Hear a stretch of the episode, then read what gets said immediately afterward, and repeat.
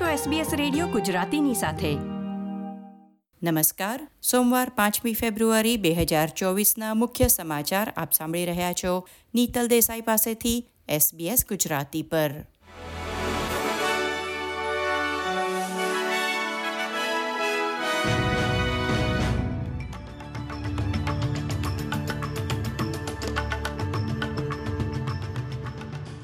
ઓસ્ટ્રેલિયાના સુપરમાર્કેટ પર બેસાડવામાં આવેલી તપાસમાં ગ્રાહકોને તેમની વાત રજૂ કરવાની તક મળશે.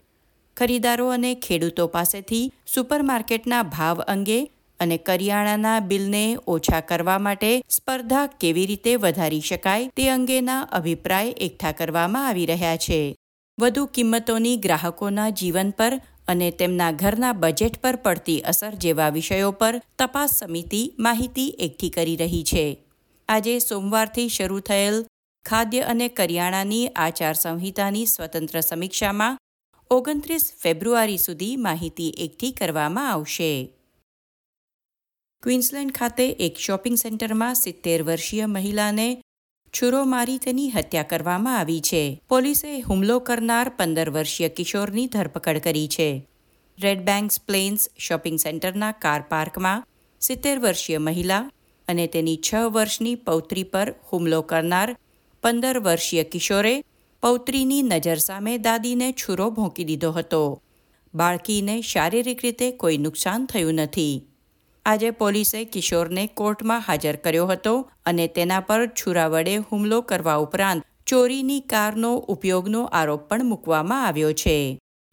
સિડનીમાં આસમાને પહોંચેલા મકાનના ભાવ અને તેના ઉપાયોની ચર્ચા માટે યોજાયેલ હાઉસિંગ સમિટમાં રજૂ કરાયેલ અહેવાલ મુજબ, વર્ષ બે હજાર ચોવીસમાં સિડનીમાં જન્મેલા બાળકોમાંથી માત્ર પચાસ ટકા જ તેમના જીવનકાળ દરમિયાન પોતાનું ઘર ખરીદી શકશે. રિપોર્ટમાં દરેક પેઢીને મળતી ઘર ખરીદવાની તક એટલે ઇન્ટરજેનરેશનલ ઇક્વિટી અને પ્રોપર્ટી માર્કેટની સ્થિતિ પર ધ્યાન કેન્દ્રિત કરવામાં આવ્યું હતું. તેમાં જાણવા મળ્યું છે કે ચાર દાયકા પહેલા ત્રીસ વર્ષીય વ્યક્તિ પાસે આજના ત્રીસ વર્ષની વયના લોકો કરતાં ઘરની માલિકીની શક્યતા દોઢ ગણી હતી. ન્યૂ સાઉથ વેલ્સના ટ્રેઝરર ડેનિયલ મુખીએ જણાવ્યું કે સિડનીએ સાન ફ્રાન્સિસ્કો જેવા વૈશ્વિક શહેરોની ભૂલો ટાળવાની અને યુવાનો ઘર ખરીદી શકે તે સુનિશ્ચિત કરવાની જરૂર છે. પ્રોપર્ટી માર્કેટના અન્ય સમાચારોમાં ક્વીન્સલેન્ડમાં રિયલ એસ્ટેટ એજન્ટો અને મકાન માલિકો પર જાહેરાત કરાયેલ કિંમત કરતાં વધુ ભાડાની અરજી સ્વીકારવા પર પ્રતિબંધ મૂકવામાં આવશે. ક્વીન્સલેન્ડના પ્રીમિયર સ્ટીવન માઇલ્સે એકસો સાહીઠ મિલિયન ડોલરના ભાડા રાહત પેકેજનું અનાવરણ કર્યું છે. તે અંતર્ગત ભાડાના કાયદાને મજબૂત બનાવવામાં આવશે.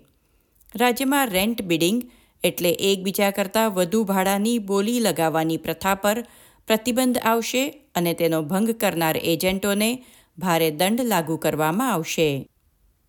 એડલેડ અને સિડનીના કેટલાક વિસ્તારોમાં વીકેન્ડ દરમિયાન તાપમાન ચાળીસ ડિગ્રી સેલ્સિયસ સુધી પહોંચી ગયું હતું.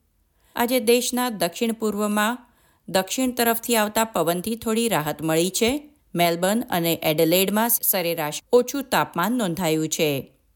મધ્ય ઓસ્ટ્રેલિયાના રણ પ્રદેશ પરથી આવતી ગરમ હવાએ પ્રાદેશિક ન્યૂ સાઉથ વેલ્સ અને દક્ષિણ ઓસ્ટ્રેલિયામાં પણ તાપમાનનો વધારો કર્યો છે, જ્યાં કેટલાક સ્થળોએ તાપમાન ચુમ્માળીસ ડિગ્રી સુધી પહોંચી ગયું હતું.